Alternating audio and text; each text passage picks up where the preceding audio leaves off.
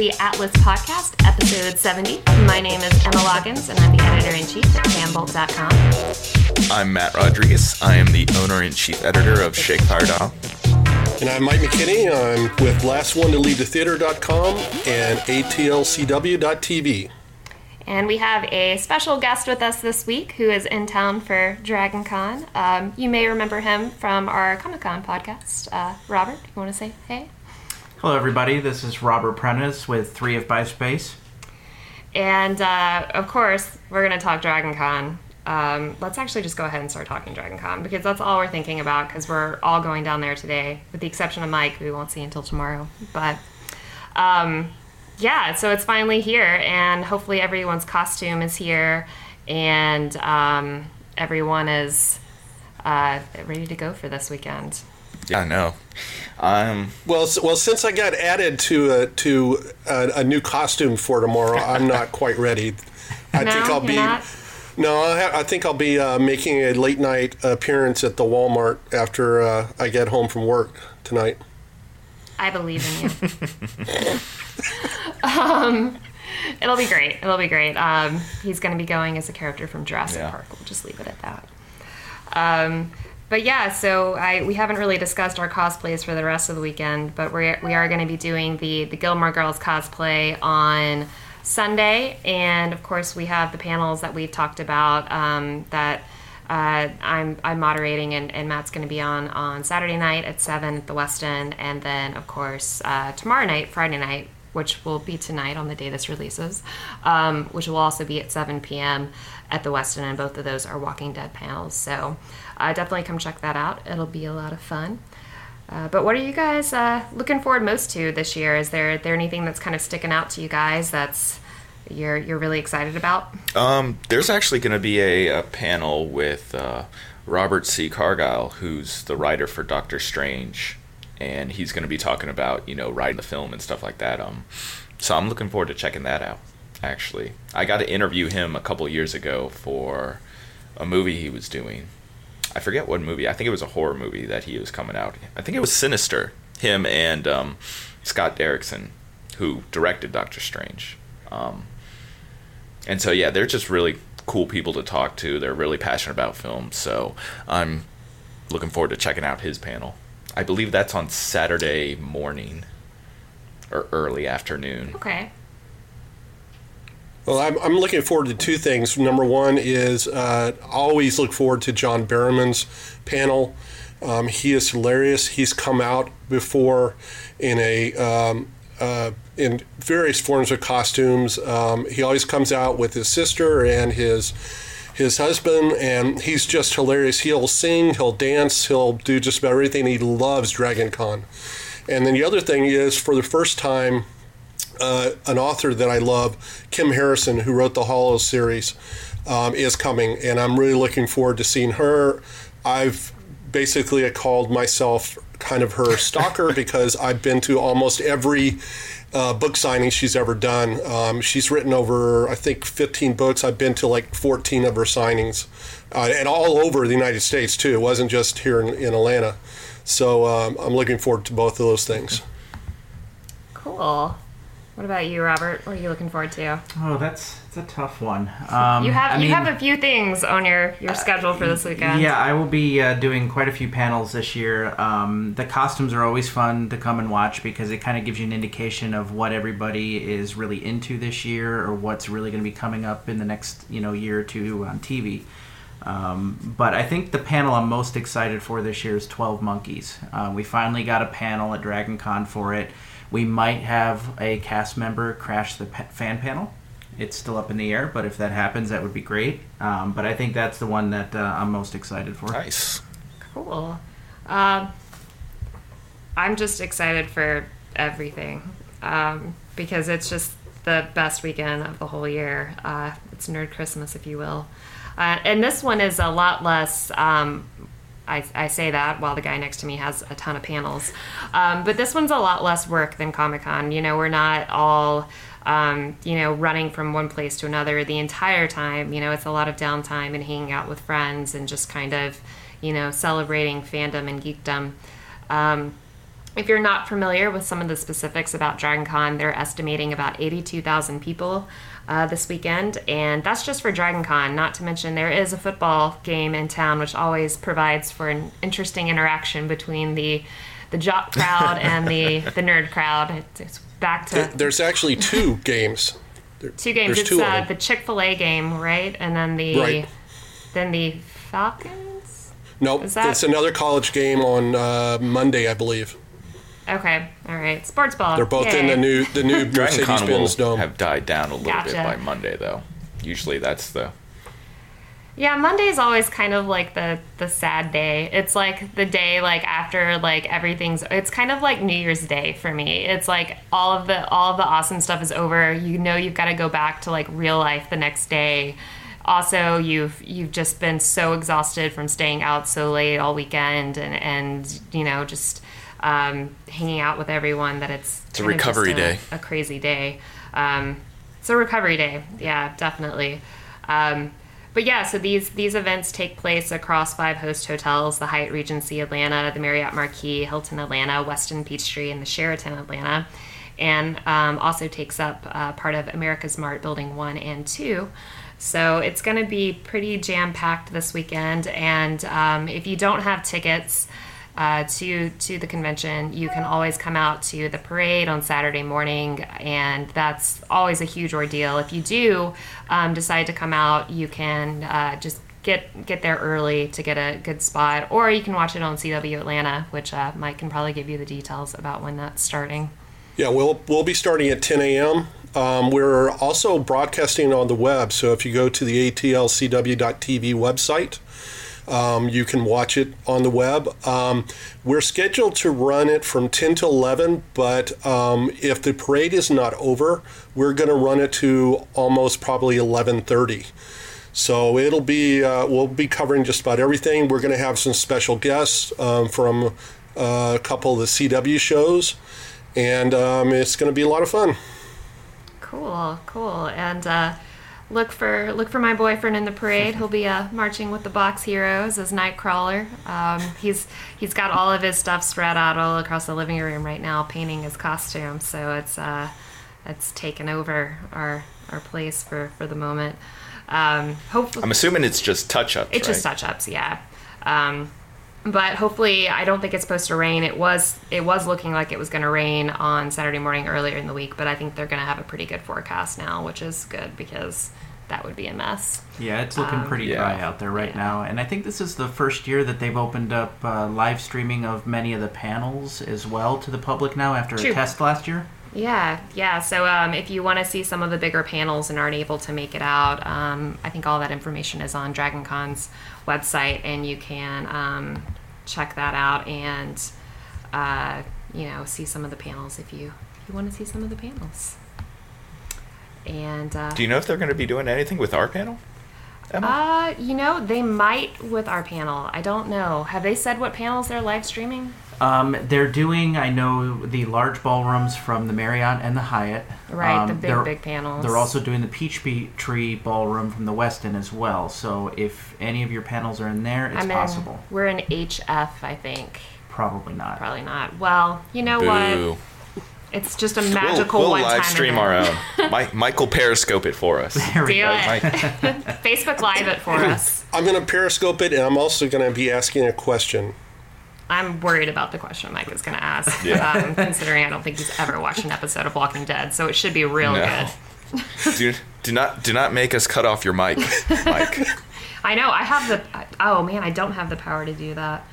Um, so we're fun, fun random fact. We're using new podcast uh, software. So if if this doesn't sound like the normal ones, hopefully it does. Um, but we'll we'll blame it on the new software if it doesn't work. Yeah. But it would be nice. I feel like I should be able to mute people. Um, anyways, so it goes. Um, but that's all this weekend. We hope you guys can make it out. If not, um, I think we'll probably have lots of stories uh, next podcast of how everything went down and um, some some stories about the panels and just random awesome costumes we saw. So stay tuned for for all of that fun stuff. Um, next up, well let's let's talk about uh, Star, Star speak- Wars Friday. Speaking Star Wars Friday? Oh, yeah, let's do gonna- that before we get into the. I was gonna be like, debate. speaking of dragons. oh, that's such that a would've been a better. That's perfect such a better transition. All right, yeah, let's Yeah. do that. Let's just do that. Yeah. Well, speaking of dragons, How about that Game of Thrones? how about that Game of Thrones? So- Yeah, how Um, about it? Yeah, Mike. Robert, do you watch Game of Thrones? Oh, I do. Oh, okay. Yeah. So three of us, three of us saw it. Um, but before we Okay. dive in, so we we, are should going to go just, into spoilers. we are going to go into spoilers. Um, I will put in the description of when we we finish talking spoilers. If you haven't seen uh, this episode, I'll, I'll give you a time in which it's safe to tune back in. Um, but yeah, let's. Uh, before we, we dive into the spoilers with the season finale, let's talk about the second to last episode, which Matt and I strongly disagree yeah, on. we had we we talked a little bit about it last week, and we we said we were going to have a little debate this week. So Uh-huh. So some Talk- stuff happened in that episode, which Plenty I thought was freaking awesome. Um, I would have been happy with that episode being the season finale. Honestly, Really? um, I, I I did love the season finale, and um, we we can dive into that in a second. Um, but that that episode, the second to last episode, I think was awesome and it was the most stressful hour of television I've ever watched. You know, beating out stuff with Walking Dead, which has been incredibly stressful. Um, but really, yeah, So Matt, what- what Matt, was- you uh, how, do- how, how do you want to go into this? well, first, okay. So what what would you say was the most stressful aspect of that episode? The pe- two people that were related having sex. that was in the No, no, season no. finale. That's that's the Mike. season finale, Just, Mike. Oh, just see, this is when I need the mute functionality. no, no, we're we're talking about Beyond the Wall. Beyond the, um, wall. the it's uh, penultimate episode. when when we have multiple characters that have marched beyond the wall and get surrounded uh, by Yeah. thousands and thousands of walkers and they're on a rock in the middle of a frozen lake and pretty much all it's going to take is this lake um, you know uh, freezing over for uh, freezing all of them over yeah to, to be able to uh, for all of the walkers to come across and actually have this this battle with our our characters um, and we know if that happens um, you know uh, visually leading up to it you know if that happens they're absolutely screwed and there's no way out um, so that was what was stressful for me knowing that it was a matter of time and i just kept saying to myself you know like dany has to come the dragons have to come that's the only the only possible way that like these characters are going to survive otherwise Jon Snow's going to die again. We're going to lose like all of these characters that we love. I'm going to cry. The well, internet's did. going to go. They did have the priest with them at one point. He was true. he was part of the, I guess the seven, because I think it was seven of them that they It was. showed in the the episode before that. So that's one of the things I like. There were more than seven of them. There Right. were because of course you had the I guess you could call them the red shirts. You know the people who were gonna basically immediately die, the no names that nobody cares about, to show okay these guys, the White Walkers are a force to be reckoned with. So they all immediate immediately die, and so you're left with the main seven. But um, I guess my first problem with the episode was just how convenient everything was. Like I I never felt that tension that you that you felt because it's like, "Oh, we're going to come across this small little group of White Walkers that's never happened before." Of course, and cuz I mean their goal is to capture a White Walker, which just sounds absolutely ridiculous to begin with. And it's just so convenient. They happen to come across a little group of white walkers. And then of course they kill the main leader white walker. And for some reason all of a sudden all the i guess his followers like the whites i guess they call them um, they all explode and die because they killed the main one except for one of course and that's the one they capture and so like it well, this is the main one of this group. I should I know, note. the This main is one of the not group. Yeah. The main not, main. not the Night King. No, not the night. King. series would be over if that would happen. Yeah, hmm. that would it would be a, a very anticlimactic season, last season. That would be hilarious, though. It'd be like, what do we? It's just what do we last do season, now? just them all just living happily, drinking. everyone getting along. It would just be maybe it'll be a comedy. Maybe. Like, just totally changes the tone of the show. Like the- sorry, sorry. Go ahead. But yeah, but it's like so that happens, and it's just like okay, I guess that. I mean, they just seem to be making up things for that story because I mean, he, they've killed White Walkers before, and that's never happened. You know, it's interesting you mentioned that because I think the theory was that killing the one who turned them is what causes them to fall apart. And Right. that there was a theory that using dragon glass or Valyrian steel um, is what made the difference this time around. But I don't know if there's been any confirmation of that because we're beyond the books. You know, George Right. R. R. Martin hasn't Yeah. bothered to continue writing it yet, and so we're in uncharted territory. Yeah. Um, well, and- like, because he killed when Jon Snow killed the White Walker, that he used Va- Valyrian steel Mm-hmm. Right. that first time. Right. Yep. Well, the second time, I guess it was. Was he? That would have been a second time. Okay, yeah, because um, see, Sam when Sam killed the White Walker, that I can understand because that was the only thing there. There was only the White Walker, so I can understand not showing the whole. Okay, everybody under his command basically dies as well because there was nobody else there. But when Jon killed the White Walker, there was a huge battle going around around, and I would imagine that he would have had some, you know, some underlings at that point. Mm-hmm. So it just felt very I don't know. It was like, okay, I guess I guess I can take this. Like my least problem with was was the whole travel thing. Like I couldn't care less about, you know, the whole distance and travel and time. That is I that too- something.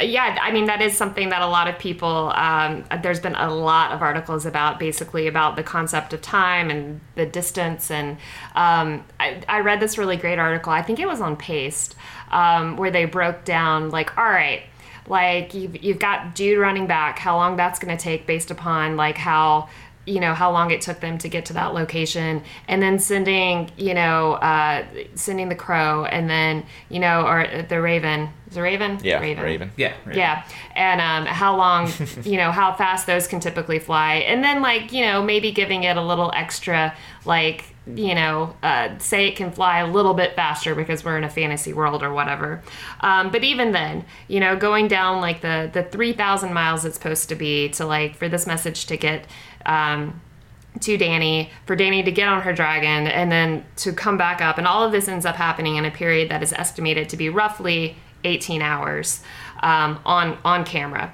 um, as a part of a part of the story Yeah. and like realistically it would have taken like 36 hours or more even in like best case scenario of like travel times Yeah. um, so a lot of people had a lot of problems with that um, that to me I mean I think there's it's just it's a TV show. Come on. it's, a TV show, gonna- and I mean it's that's fine. it's the same. It's the same thing with like movies like Interstellar, where you just have to suspend. Yeah. Which I had a problem with. I know. I'm this is like pot calling the kettle black now. I know. I'm totally aware of it um, because I couldn't suspend my disbelief and like watching that and all of the like problems I had with it.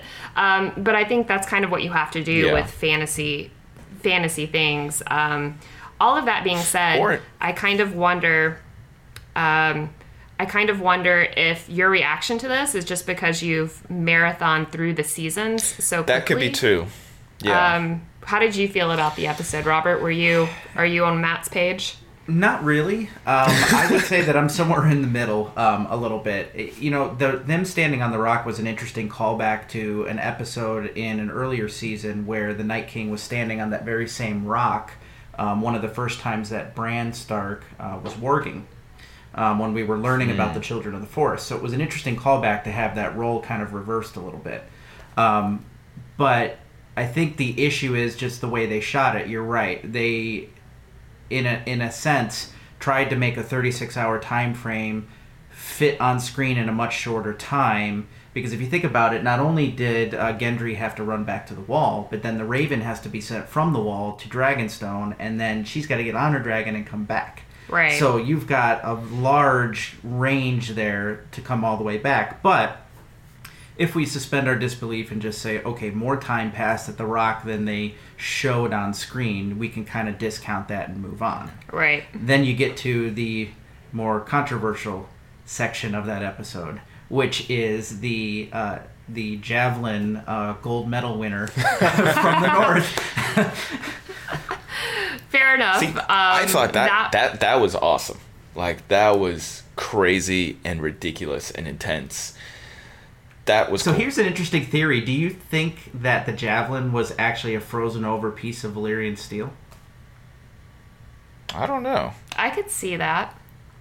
I could see that. I mean, I mean, it wouldn't have to be. Yeah. I mean, it, uh, you hit him in the right place with something like that, and then he goes down. Then it's. Um, but I don't know. Because you would think, because this this piece of ice cut through the dragon's skin very very easily. I mean, it's Yeah. like slid his whole bottom side Yeah, open. I mean- and when they were fighting against the Lannisters, and they were shooting even the big arrow at him, it barely penetrated his wing when it went through. So you'd have to think there's something. I mean, of course, I you know, there is a little bit of magic. Obviously. Yeah. Um, That's what I think. That it's just basically, you know, it's it's Night King ice. It's White Walker ice. Because I mean, Right. like, you know, their their ice, their blades, whatever, slice through any kind of normal blades. Like, it only takes Valyrian steel or Dragon glass that can actually block their swords and stuff. Right. So, I think it's just whatever their magic is. I don't think it's like frozen over Valyrian. Gotcha. Does anybody have a theory on who they think the Night King really is? I've seen a lot of different ideas I've, out there. I've seen a lot of theories like, oh, it's Bran and some ridiculous things. I I think it's just the Night King. I think I it's think just it's. I just- agree. it's I get that this idea first that man who got changed. What was that, Robert? I think it might be a Targaryen. Mm. Really? He's riding a dragon. It, it's and we've we've seen indications that the dragons really only allow those to ride them or get near them, uh, those that they recognize as Targaryen. Yeah, but I this is an that's- ice dragon that he resurrected. So It's true. So he's got a he's got a new parent now. yeah, Um. Yeah. So and it's like I don't know, that's an he- interesting- he's not saying Dracarys to have them shoot fire either. They're just Right. burning the wall down. True. True. Um, I still thought it was an amazing episode. So, whatever, Matt. I mean, I thought it was good, but like I didn't I- hate it. I didn't hate it. You know, I I thought. um See, I got too hyped for it from the episode before it, Eastwatch, because like those last few minutes, like I was expecting more from the core group of seven. That is that is what I felt most, I guess, disappointed with. Like I was expecting more from them. Like pretty much right off the bat, they send Gendry away to go run back to the wall. So he's already gone.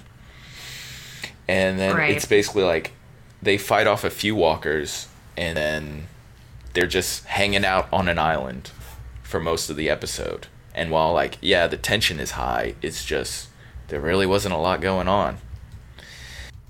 See, And I, I don't. And like I just wanted like more action.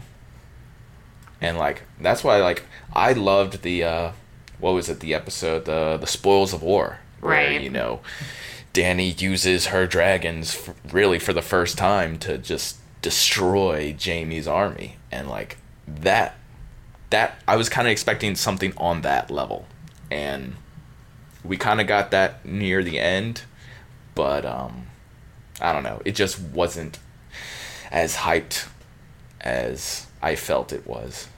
Do you think if they had done a normal episode count for the season, that perhaps that episode would have come across better because they would not have been rushed to get all of the content that they tried to get in those final two episodes? Um, I don't. which episode? The Second Which to last. episode and was the yeah, last that's one. beyond the wall. I Beyond don't. the Wall. I I don't know. think- That could have that could have been interesting. I think. It could have been, but I also rather enjoyed the fact. I think when you have shorter seasons, you have less of the filler episodes that Yeah. Mm-hmm. feel just like you know nothing happened, and you're just like meh, you know, like Yeah. you like.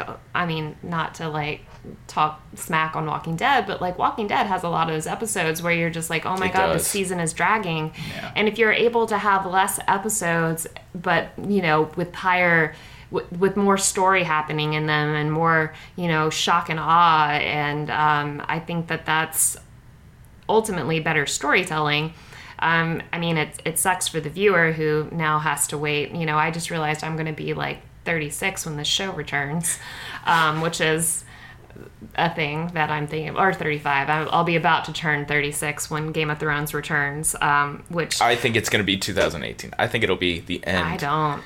I I think so. I think it's going to be March, or I think it's going to be sometime in 2019, either March 2019 or like middle of 2019. Um, I I don't I think it'll mean, be that late. I think it will be. I really, really do. I mean, we'll see, but until They then, start filming in October, yeah, but that doesn't. so That they're. I don't know. I mean, maybe, maybe it Yeah, could we'll be see. something around the holidays next year, but Yeah. I would be surprised. Um, I would expect it to leak probably about May of next year, just knowing HBO's track record so far. you know, well, speaking of that, I'm really impressed that like what happened in Beyond the Wall wasn't all over the internet with that episode having leaked, and Yeah. everyone I know, I waited to watch it. yeah, I didn't So, watch it at um, all or anything. The finale was spoiled for me slightly because that showed up in my my um, my Twitter feed as I was watching the episode, like about 20 minutes before it got to that scene. Mm. Yeah. Um, and it was specifically related to the dragons, which we'll get to. I'm about to say which which scene? Like, do we want do we to want to just let's go straight into the the finale We now? probably let's should. let's do it. Yeah. Let's do it because I feel like the the one thing people couldn't not talk about would be um, the scene, the sex scene. Are we talking about which- the sex scene or or the little fingers? or the name drop. That was the Or the name drop. drop, I guess. I don't know. Okay. Where do you guys want to start? I love the finale. I I mean- I thought the finale was great. Finale I- was fantastic. Yeah. Yeah. Yeah. Um, and that, uh, I, and I find it interesting. I've been joking about this the entire time about how, like, in season one, you know, all of the audience is just so like appalled and repulsed by the de- the idea of incest, and then Jon Snow and Daenerys, you're like, okay, yeah, no, it's fine. You're like, yeah, it's, yeah. it's fine. Like, I've been waiting can- all season for this moment. all season, like all the memes and like, um, yeah, and I, I feel like that's that's what I've seen online the most from the finale in terms of like spoilers or or memes or any sort of content is all about that. Yeah. Um, but uh, what did you see that got leaked that kind of spoiled it for you? Uh, for me, it was a tr- it was the use of the well. It was, actually, now that I think about it, it was actually the second to last episode when the uh, dragon was turned. Um, Oh, yeah. that got that got leaked for Mm. me ahead of the finale. Um, the second one that got leaked for the finale for me was um, the wall coming down Oh. at the end with the dragon. Gotcha. Um, but that wasn't the what I think was the most justifiable thing of the episode that I enjoyed the most. But let's give a shout out to Gilly, who gave out the biggest freaking secret in the series, only to be brushed off and not given credit due for that little bit tidbit of information. Yeah. Poor yeah. Gilly. It's it's so sad. I love Gilly. But let's let's all talk about Sansa and Arya and that little Oh, and Littlefinger. Littlefinger. That was Um, so was satisfying. That was, the most one of the most satisfying deaths I think of the series. Yeah. Um, because Because uh, no, we, we we watched it all together and we were all cheering like Littlefinger's got to go. He's got to go, and it's uh, it, it was fun how they kind of played with the audience, so you didn't know that that was gonna come, and that they, you know, the two Stark sisters were gonna kind of unite and and do this to Littlefinger. Um, so I enjoyed that turn, and during that scene, I was like praying to God it was gonna happen, and nothing was gonna happen to Arya because like. Arya's my homegirl. Like nothing can happen to her. I was getting angry cut, leading up in that, that scene because I'm sitting here going, okay, this is dumb. Why are they pitting them against each other? Please don't do this. I don't Yeah. want it to go this way. And then she turns, and I was like, oh. It was just like Perfect. yes, Go get real. yes. oh. No, that was a that was a fantastic moment of the episode, and, and definitely one of the more satis. Well, I mean, there's there's been a lot of satisfying deaths of villains Yeah. on Game of Thrones. Mm-hmm. Like that's one thing you can't say is that karma definitely exists in the world of Game of Thrones, which is Yeah. which is nice. It's nice for the viewer to know that ultimately, like The guy who started the entire war for the entire series in the entire Westeros is finally dead. finally, finally, now we just got to get Cersei taken care of, and, uh, and we'll be uh, we'll be And doing props all right. props then. to Aidan Gillen for playing such a you know hated character. yeah. You know, like he's on the same level as like Joffrey and even Cersei. Like, ooh, Yeah, it's uh and of course Joffrey. We've we've talked about this I think before on the podcast. Like he has such a uh, people have such a hard time separating him as a person from his character that he's actually stopped acting now. Um, maybe he'll come back to it in the future, but Yeah. that's a hard thing to deal with, especially at a young age. Like having Yeah. people hate you for just like you being a good actor. Like if people hate you that much, that means you're a good actor. You really are good, you're yeah. doing what you should. Um, well, all of that being said, we'll agree to disagree on Beyond the Wall. Yeah. Did you? But- So, did you like which did you like more, Beyond the Wall or the finale? Um, for me, I found Beyond the Wall to be um, a more uh, climatic episode, um, just because I was so stressed out watching it. Um, but I did enjoy the narrative of the finale better. So, Okay. yeah, it's kind of a cross between the two, I would say. I, I would can almost respect put it that Beyond the Wall would be a great finale, and then the finale being the filler in 2018 while we wait for the next season in 2019. I think that actually would have been a great kind of just because it was a, almost a feature length movie in how long the Yeah. episode was. That's true, and maybe who knows? Maybe you know, maybe Doctor Who style. We'll get a we'll get a Christmas Game of Thrones episode or something. You know, we can we can. We hope. Christmas in Westeros. What would that be like? We we can we can get that Coldplay musical. Oh my god, Uh. yes, yes. Closer to home. Such a catchy song. Um, all right, if you haven't seen the Red Nose um, uh, video, which was done, I think it was done last year um, for Game of Thrones, um, Coldplay makes a Game of Thrones musical, and it's like 12 minutes long, and it's the most hysterical thing you will watch possibly ever. Yeah.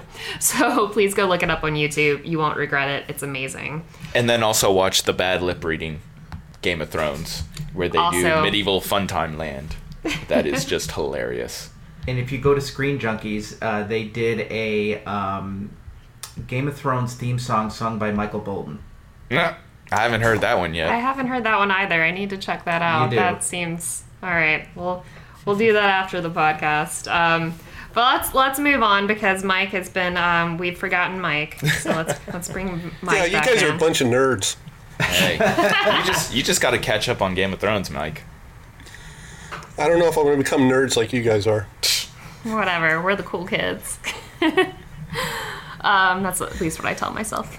Um, let's uh, let's talk uh, quickly and briefly about Force Friday before we jump into the box office and our review for this week. Because if you're not um, going to Dragon Con this weekend, there is some other cool nerdy stuff you can do, and it's not just taking place in Atlanta. Um, it's taking place. Uh, I have an email about it, uh, Yeah, but I'm gonna let Matt it's talk taken- about it until I find the email. Yeah. You know, in case you didn't know, there's a little uh, franchise called Star Wars, and um, that's pretty popular. Pretty popular. Yeah, I would say so. But um, basically, this Friday, starting this Friday and this entire weekend, they're doing what they're calling um, Find the Force. It's Force Friday, and it's basically they're doing a thing to celebrate all the new products that they're going to be releasing for the upcoming Star Wars The Last Jedi. So let's dive into our uh, box office report for the week. And um, it was another pretty sad weekend at the box office, um, as most of August has been. Uh, coming in first was The. Hitman's Bodyguard with 10.2 million. In second was Annabelle Creation uh, with 7.6 million. And third was Leap, uh, which debuted this weekend with 4.7 million. Fourth was Wind River, and fifth was Logan Lucky. So uh, this is this is painful. Yeah. Yeah, I mean, that's kind of what we predicted. yeah, it is. It is. Um, And this weekend will be even worse because there are no major releases. Yeah. There aren't because everyone should be at Dragon Con. um, but um, we are going to have, uh, we are seeing it next week. So we're starting to kind of get into some of the horror movies. Um, of course, Annabelle's already come out, but uh, get into some of the horror movies for the fall season. So maybe, maybe next week will be a little, or I guess in two weeks, two weeks it'll yeah. be a little bit more. Um, optimistic or hopeful for the box office. Yeah. Um, but yeah, not a not a lot to talk about here. Not a lot of surprises or anything. Um, what do you guys think is going to come in first next week? Do you think Hitman's Bodyguard is going to hold on to the number one spot? God, I don't know. I, it's kind of hard to tell. I mean, I guess because I mean, I don't think um, Crown Heights is the the big movie that's coming out this week. And when I say big, I don't mean that big. um, and I honestly don't think it'll be doing that well. Like I haven't really seen any promotion or anything for it. Yeah, well, Cr- Crown Heights is not releasing nationwide; it's just releasing in Atlanta. Um, Yeah. So that's not going to be. I mean, the the biggest uh, release uh, for this weekend is the uh, 30th anniversary of Close Encounters of the Third Kind. That's going to be in 700 theaters, and then another movie that um, is already got some uh, bad. Um, well, let's just put it this way: the movie was made in 2014. Is Tulip Fever? Um, that's only going to be in 600 theaters. Um, and there's a Spanish film, um, Hazlo como hombre, uh, which uh, means do it like an hombre, uh, is in 370 theaters. So there's not a lot uh, releasing. So Crown Heights is releasing here, but I don't. It's not releasing nationwide. Yeah, so I'm going with Hitman's Bodyguard again. I think that's a fair Why bet. Why not? Why not? Um, well, on that note, uh, let's let's dive into our official Atlas review of uh, Crown Heights, which I have not seen. So I will let one of you two lovely gentlemen set that one up. Yeah, um, so Crown Heights is a uh, biographical drama.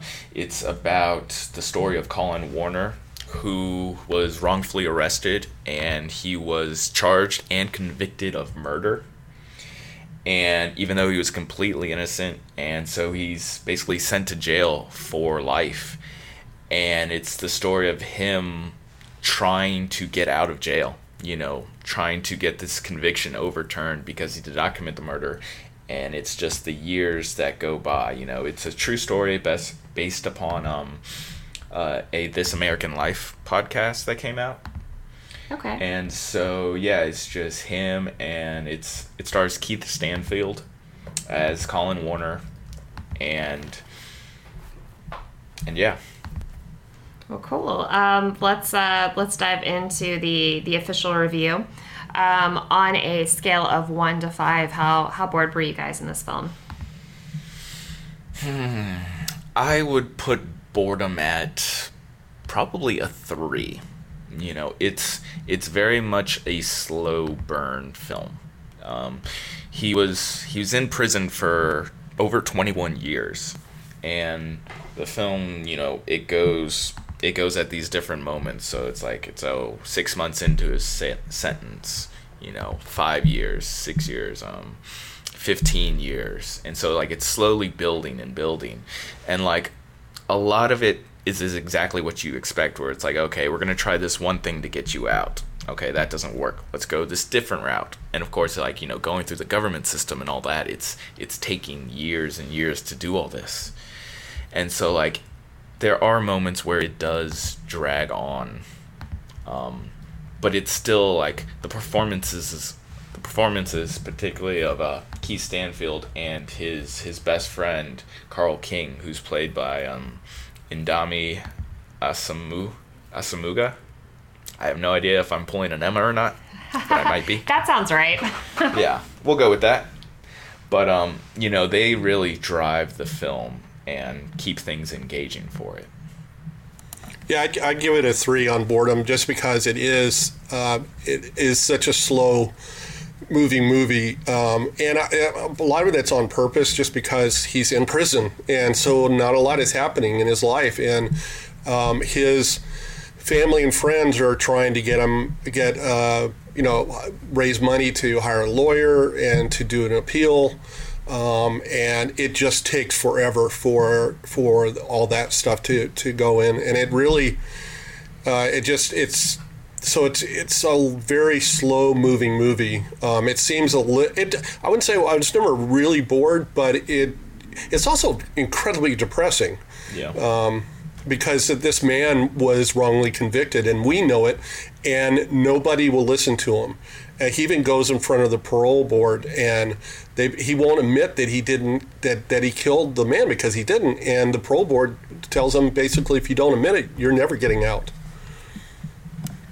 All right. Well, what about eye rolling? Were you were you guys rolling your eyes a fair amount during this one since it was slower moving, or not so much of that? I mean, there's not so much. I wouldn't say there was much eye rolling because I mean it's very dramatic movie. Like you're there's a little bit of eye rolling, but it, you're eye rolling because like oh my god, like this injustice is so ridiculous. Like how can how can the police and how can all the authority figures not see that he's innocent? So like you're rolling your eyes at them and you're really like, come on, like it's very blatant that this is wrong. So I Right. mean, Yeah, there, there's there's no eye rolling in, in this at all. It um, it's just you're you just continually get pissed because um, this man was was railroaded into into uh, uh, being convicted and then being in prison. Well, what about um, best and worst actor in the film? Is there any any performances that stand out as particularly awesome or particularly not so awesome to you guys? Keith Stanfield is great in it, um, but I would give Indami Asumuga the the best performance. Like I, he's he's the one who who never gives up. Him and Keith, like they both never give up. He's on the outside though, trying to do what he can to get you know get the lawyer, get people to answer him and look at this case. So I thought he does an does an amazing job. Yeah, I, I'll agree with Matt on that. Um, but uh, both leads are really, really good. This is this is almost. I mean, it's it's Colin's uh, story, but um, it's also his best friend KC and his story and how he's so determined to to uh, find a way to get his friend out of jail because he knows that his friend didn't do this. Uh, well, we don't have a, uh, a very high recognition factor for Atlanta here, but fun fact there is an Atlanta tie because uh, Keith Stanfield and uh, Brian uh, Tyree Henry actually star in the FX series Atlanta. Boom. So, boom. Atlanta connection. Six six degrees of Atlanta. exactly. Yeah. Do what I can. Bring it all. Bring it all back home. Um, so, on a scale of uh, one to five on the official Atlas scale, uh, what would you guys give? I'd I'd give it an ATL and a small A. You know, three and a half. You know, I I enjoyed it. Um, it's it is a long watch, like I said. There were some boring parts where it does drag on, but the story itself is is one that definitely needs to be told. And um, you know, I I was I was drawn by the performances of everybody too. So it's definitely worth watching.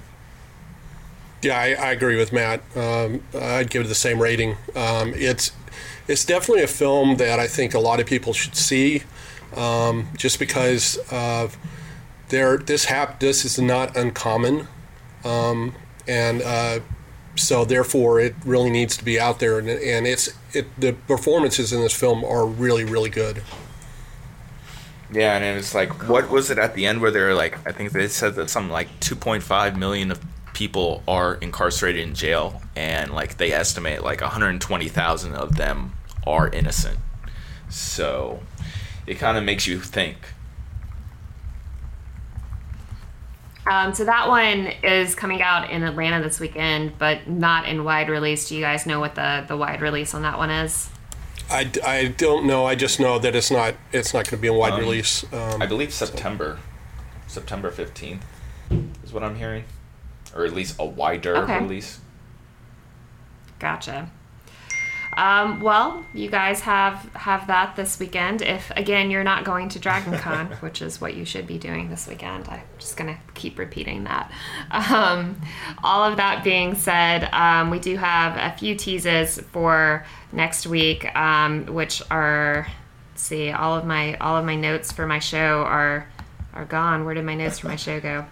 um, all right, we're. Uh, we have a couple of small films that are coming out that uh, Mike was going to talk about. Um, No, they're actually out this uh, this weekend. Um, uh, the first one that I'll just touch on, I'll, I won't give a full review, but um, Lake Bell, the actress, um, she did. Um, what was the name of the one before in that? your ears Um, or in your the no, no, it was. Um, uh, da, da, da, da. It was. I'm looking it up. So, um, In a world. uh, in a world, which yeah, in a world. Uh, this movie is called "I Do Until I Don't." Um, there are three couples uh, that the center's on, which is Lake Bell and her husband, uh, who's played by man, I can't. Uh, Ed Helms uh, is one couple. Paul Reiser and Mary Steenburgen are another couple, and then um, the last couple is uh, Amber Heard and uh, Wyatt Cenac. And uh, so these three couples are all in relationships. Um, and there's a documentary filmmaker um, that basically has a theory about marriage that um, you should only get married for seven years, basically write up a contract, be married for seven years with an option at the end to renew it, um, and that it would solve a lot of problems uh, in the world. And so all three of these couples uh, get involved in the documentary. Unfortunately, uh, this is not a very good movie. It was really uninspired. Um, uh, it, it seemed like it was almost, it used the plot device of every bad TV comedy from the 80s, including, uh, you know, rushing to, because somebody's having uh, a baby, you know, everybody has to rush to the hospital. Uh, it's just not a very good film, unfortunately. Um, and I love Lake Bell, but this, this movie just kind of stinks. Um, there are a couple other smaller films out there. City of Ghosts, which is a documentary um, about ISIS taking over um, uh, basically a whole country, and there's some um, some a group of activists that are using the internet to try to get their story out. And then there's a foreign film called The Fencer, which is takes place. Um, uh, I can't remember what country, but basically this is in the 1950s. Um, he's got a past that he doesn't want anybody to know about. But he starts teaching fencing to kids in a small uh, town, and I really loved that movie. It's a really good performance by the lead. Um, I won't even try to say his name, uh, but uh, those are come some of the films that are coming out. All right, his, Emma needs some company. I know. I get lonely in my mis- mispronouncing of names. Um, okay, his name is Mart Evandi. Oh, that doesn't there sound you that go. hard. Yeah, that well. sounds that sounds like an easy sound name. too bad. I thought it was a more complicated name, but Well, cool. So you guys uh, can check out those this weekend if uh, Crown Heights doesn't sound appealing to you, or you don't want to go see The Hitman's Bodyguard again. Um, of course, next Mm. week we'll have our review of it, and we'll have uh, lots of fun Dragon Con coverage. So um, stay tuned for all of that. Thank you guys for joining us this week. Again, this is the Atlas podcast. Um, I want to thank Robert for, for joining us. Uh, you want to tell people where to find you online? Um, you can find me at 3ifbyspace.net, and as always, I appreciate uh, coming in as a guest. Well, thanks for being here. And uh, my name is Emma Loggins. I'm the editor in chief at fanbolt.com. I'm Matt Rodriguez, the owner and chief editor of ShakeFire.com. And I'm Mike McKinney of Last One to Leave the Theater.com and ATLCW.tv. Remember, you can watch Dragon Con Parade uh, on Saturday at 10 a.m. online or on my station, CW69. And uh, I don't watch Game of Thrones. It's a great sign off, Mike. We'll convert you one day. Um, well, thank you guys for listening, and we'll we'll catch you guys next week. Bye. Later.